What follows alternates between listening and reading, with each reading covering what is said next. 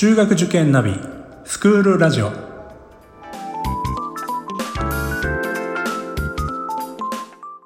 スクールナビゲーターののびるです。この番組は中学受験を目指すご家庭に学校の先生からの生の声や受験に役立つ情報をお届けするラジオです。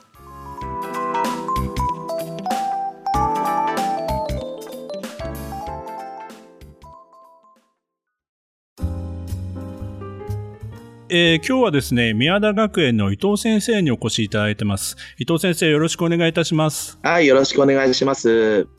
では、簡単に自己紹介をお願いできますか。はい、えっ、ー、と、私、三和田学園で体育科の教員をしております、伊藤和樹と申します。えっ、ー、と、中学今、1年生の担任をしてまして、クラブではバスケットボールの、えーと、顧問をしております。もう宮田学園で今15年目の教員をさせていただきます。本日はよろしくお願いします。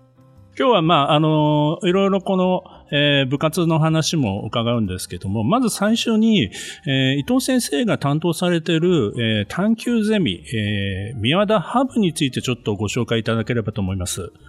はい、わかりました。えっ、ー、とですね、学習指導要領の高校の部分が来年度からまた新しくなると思うんですが、えー、そこで総合的な探究の時間ができるということで、宮田学園でも来年から高校1年生から必修化に合わせて、まあ、スタートをするんですが、やはりこう探究の力というのは、えー、と高校生からではなくて、やはり中学の段階から育んだ方がいいだろうということで、今年度からになりますが、中学2年生から、まあ、探究の時間、まあ、宮田だとハブって呼んでるんですが、宮田ハブという時間がスタートしました。えーと、内容としては、各教科9個の講座を、えー、と設けまして、えっと、その講座を生徒たちが自由に、えっと、選択をして全期後期なので4月から10月と11月から3月に分けて2つの講座を1年間で取るような形でやらせていただいてます。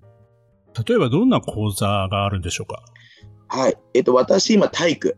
の教員なので、体育の講座を持っているんですが、まあ、体育では、えっと、いろんなことをまず調べてます。オリンピックもあったので、オリンピックの開催の意義ですとか、えっと、あとはですね、実際に日本の6つの都市を、えー、と各グループで担当してその都市の、えー、と誘致合戦のようなことをやったりですとかあとはですね、えー、と最近では寝具メーカーの企業とコラボをして、えーと、やはり日本の睡眠時間っていうのがすごく問題になっているので学生の睡眠時間の改善のプログラムということで今生徒たちが企画立案をしています。その企画立案をもとに、えー、ともう今週の土曜日になるんですが、えー、と企業の方にプレゼンをして自分たちの企画を通すという今企画もやっています。あとは今情報ですと,、えー、とドローンの動作のプログラミングの設計を行ってやはりこうなかなかうまくいかないのでそこの修正ですとかあと国語でしたら小説を読んでこの犯人をこう推理していくようなものをこう自分たちのグループで裏付けを取ってやっていくなんてこともやってますしあとは三和田学園千代田区のもうど真ん中にある学校ですので、えっと、社会科の方では散歩ということでいろんなこう名所っていうんですかね巡りをしてそこでまた自分たちで自分たちが今学んでいるところの知識を増やすなんて講座も今あるような状態です。あの、宮田学園さんの近くは、あの、まあ、靖国神社であったりとか、外堀があったりとかっていうことで、実はすごく、こう、外、周りは、すごい楽しい、こうね、そういう散策ができそうな場所がたくさんありますよね。そうですね、もう改めて見てみると、本当に歴史的な価値があるところはたくさんありますし、あとはま自然もすごく豊かなので、うん、なんか散策してるもすごく気持ちいい場所にはありますね。桜の花が咲く頃ってめちゃくちゃいいんですよね。あすごいです。もう駅市ヶ谷から飯田橋から、まあ、九段下とかもそうですけども、桜並木で本当綺麗なので、うん、なんかやっぱ春楽しみですよね、通るのがすごく。本当ですね。私も、はい、その確か桜の花が咲いてる頃に学校をお邪魔したことがあるんですけど、はい。もうこれってなんか、外は、外を見るともう桜が満開なので。いやすごいですよね。なので、ちょっと最近桜の開花も早いので、ちょっと入学式の時にはもう葉桜になったりしてるんですけど、うん、でも入学式の時期合わせてあそこ通っていただく時ってやっぱすごく思い出になるんじゃないかなって、はい、思いますね。なるほど。えっ、ー、と、まあ、探究ゼミは中学2年生から、まあ、だんだんとこう、中3に上がり、はい、えっ、ー、と、今度新学習指導要路で、えー、まあ、探究の時間というのができると思いますけど、そこにつながっていくというイメージですか？そうですね。はい。高校生になればやはり受験って対策も出てくるので、もちろん探究はこの生きていく上でっていうところもあると思うんですけども、やはり今大学入試で総合型入試とかっていうところもあると思うので、まあ、高校生になればそこを見据えた指導に近くなっていくっていうイメージですね。で名前もハブからラボへっていうことで宮田では呼んでるんですけど、少し名前も変えて、まあ、行っていく予定でいます。生徒の様子はどんな様子ですかね？そうですね。でも、まあ、こちらも本当手探りであれなんですけど、でもやはり全然普段の授業とは全く違う授業形態ですので、はい、生徒はワーキャー言いながら楽しそうにやってますし、やっぱ生徒のプレゼン能力ですかね、やっぱパワーポイント作ったりですとか、やっぱそういうところの力は、小学校でもかなり多分トレーニングされてるので、はい、すごくあるなって感心させられますし、やっぱそういう力どう伸ばしていこうなんてことも考えられるので、こちらもすごく勉強になる時間にはなってますね。なるほど。やっぱ普段とは違う生徒の姿っていうか表情であったりとか、あるいは、あ、この子こういうような発表ができるんだとか、そういう気づきなんかもありますかね？ありますね。もちろん、まあ、学力と比例するところもあるかもしれないんですけど、ただ、探究に限って言えば、普段こうちょっと勉強にはあまりもしかしたらちょっと意欲的じゃない子もそこではすごく力を発揮したり今おっしゃられたようにこうプレゼンすごい力があったりとかそんなとこ着目するのってこともあるので、うん、本当こちらの気づきにもなりますし、まあ、生徒のいろんなこう可能性を広げてあげるっていうでもいい授業かなとは私は思ってますね。なるほど。はい、はいまあ、将来的にどんな仕事をしたいのかみたいなことにもしかしたらつながっていくかもしれませんね。そうですね。うんやっぱりそういう意味でも、こう、そういうものに気づいていく中で受験へのモチベーションが上がったりとかっていう相乗効果もあるのがやっぱり探究の授業なのかなというふうにも思いますので。そうですね。まあ、うん。まあ、あの、楽しみながらやれるのが一番ですよね。まあそうですね。何事も、はい、本当それが一番かなとは思いますね。はい、ありがとうございます。えー、で、それから、伊藤先生は中学1年生の担任でいらっしゃるということなので、はい、まあコロナ禍で、まあ、あの受験を終えた今年の中学1年生、まあ、どんな様子ですか？そうですね。やはりこう入学してきてからの様子は、まあ本当小学6年生の段階でほとんど行事がなくなってしまったで学校の方もなかなかこう通えなかったっていうことでやっぱこう不安を多く抱えて入学されているなっていう様子はすごく見れました。でこれからもちょっとどうなってしまうのかなっていうところではあったんですけどもただやはり入学していただいてこちらもやはりそこの部分をフォローしていこうってことではスタートしましたので、うん、すごくやっぱ学校に来れてることが嬉しかったりとか友達とやっぱりこう行動できたりとか、まあ、クラブ活動ができたりとか、まあ、もうそもそも家ではなくてやっぱ学校でみんなで学べるってことが楽しいっていうことを言ってくれる生徒が今は多いなっていうふうに思ってますね。いやまあ去年はまあ塾に通っていた子どもたちですから、そうですね、やっぱり、うん、あのどうしても塾もオンラインになったりとかっていうことは、まあ、私どもの塾もそういう時期があったんですけども、まあ、今年はあれですかねあの、学校の方の授業はそれほどオンラインにすることなく、ある程度もう対面でもあの実施できたっていうような感じですか？そうですね、比較的コロナもまあ出てましたけど、まあ、落ち着いてできてましたので、まあ、夏休みのその補習関係がちょうどあの急増した時期と重なってしまったので、補習がちょっとオンライン対応にはなってしまったかなっていう部分は、あとは基本的には対面で行えてましたね。はい。学校行事なんかはどんな感じだったんでしょう？そうですね。やはり運動会が、まあ、5月だったんですけども、やっぱりちょっとまだ5月ということで、まあ、そちらは中止。あと文化祭が秋にあって、えー、と10月ですね、まあ、そちらの方は少しこう感染者も下がっていたので、えー、と本当、来、えー、となんですかね、まあ、うちうちだけなんですけども、まあ、生徒のみで実施ということで、一応開催はできましたね。あとは球技大会なんかも少し形を変えてですけども、少し実施の方はできましたので、まあ、本当、運動会がちょっとできなかったのが残念だなというところですね。先生は体育の先生でもいらっしゃるということなんで、はい、なんか授業の中で工夫とか、そういったことってのはされてたんですか？そうですね、やはりこう、正直ですね、小学6年生の時に、あまり運動ができてなかったのかなっていうところも、はい、すごく印象としてあるので、うん、やっぱりこう、制限が多くて球技できなかったってこともあったので、まあ、でも初めの時はですね、やはりこう体を動かすっていうところで、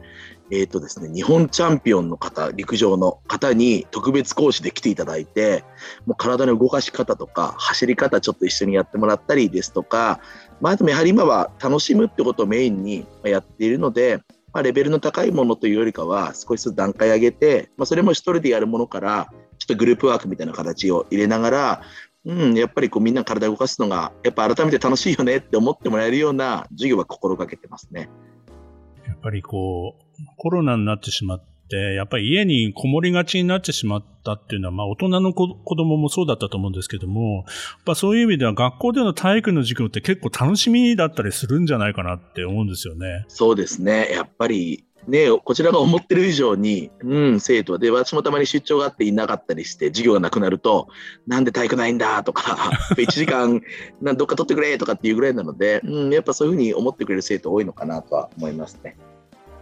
まあ、このまま本当に感染者が本当に少なくてね、このまま本当に対面で、あのー、ずっと続けられるのが一番いいですけどね。はい、そうですね、本当にそう思います。それからあの部活動ではバスケットボールの顧問をされているということなので、はい、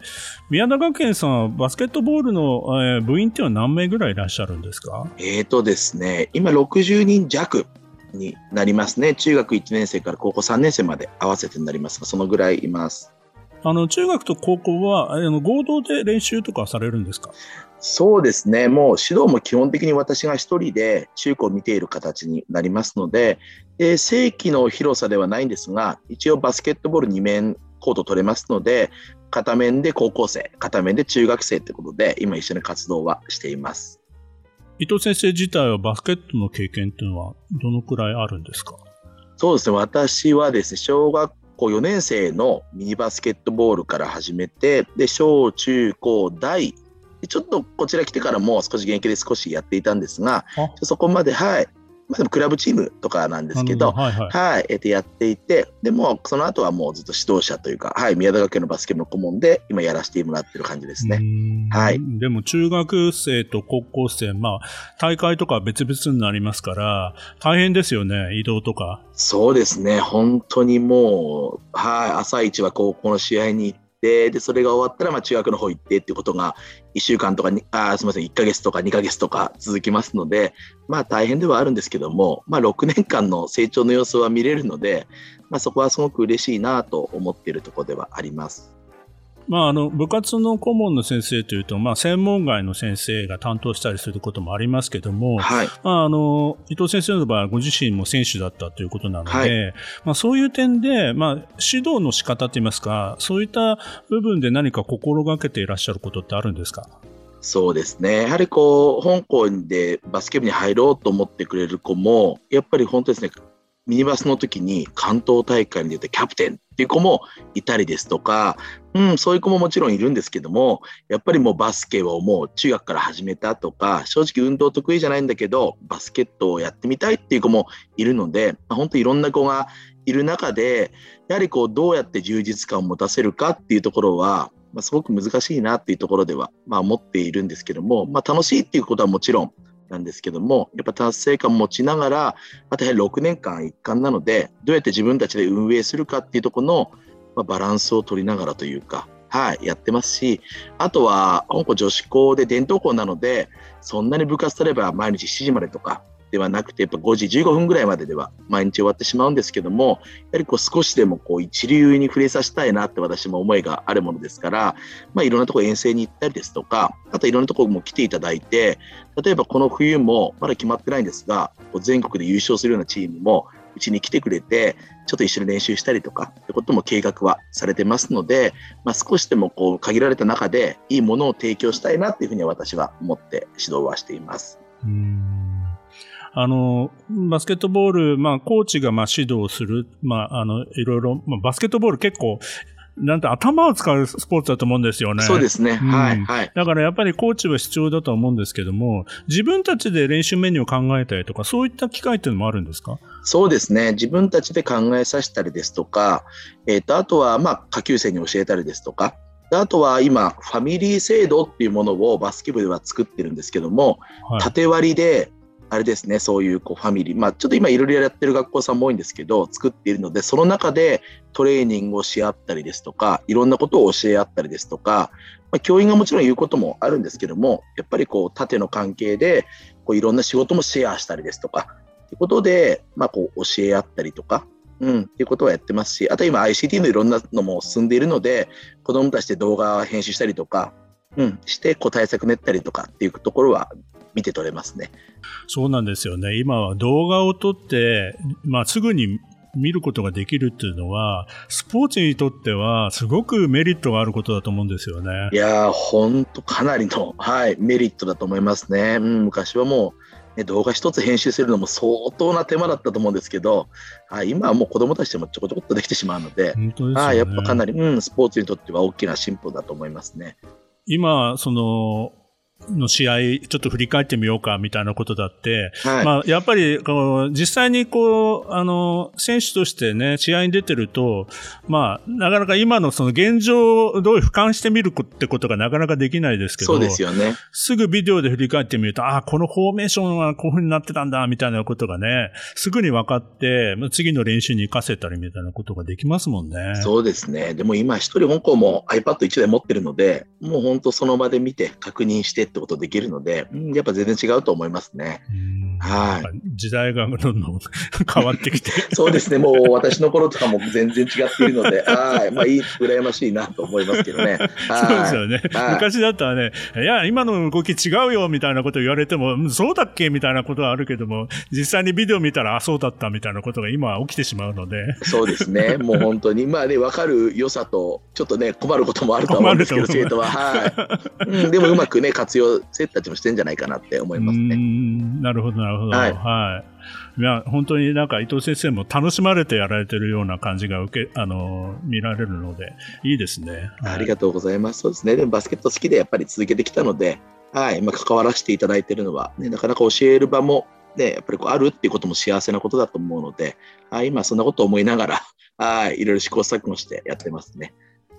えー、では、最後にですね、あの、受験を考えられている保護者の方にですね、先生からメッセージをいただけたらと思います。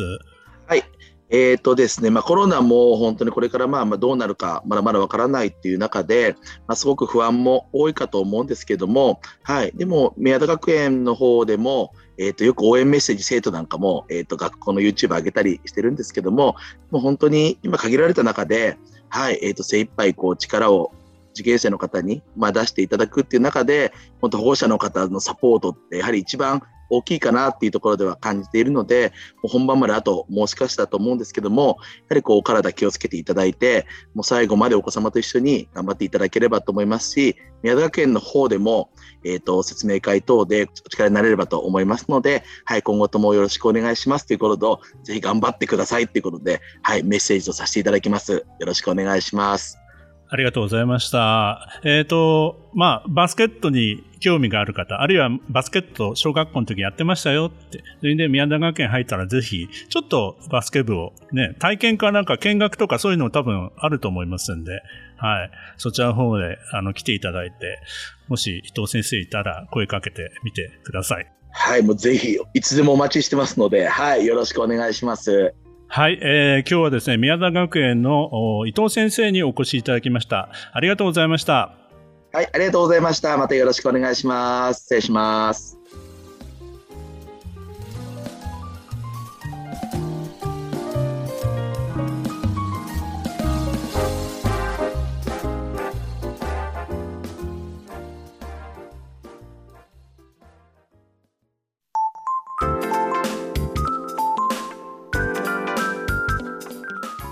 クールラジオでは番組への感想、出演してほしい学校など皆様からのお便りをお待ちしております。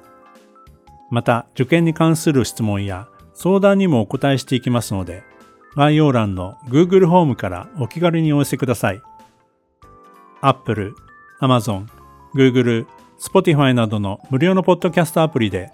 購読やフォローなどのボタンを押していただくと更新情報が届きますので便利です。それでは次回もスクールラジオでお会いしましょう。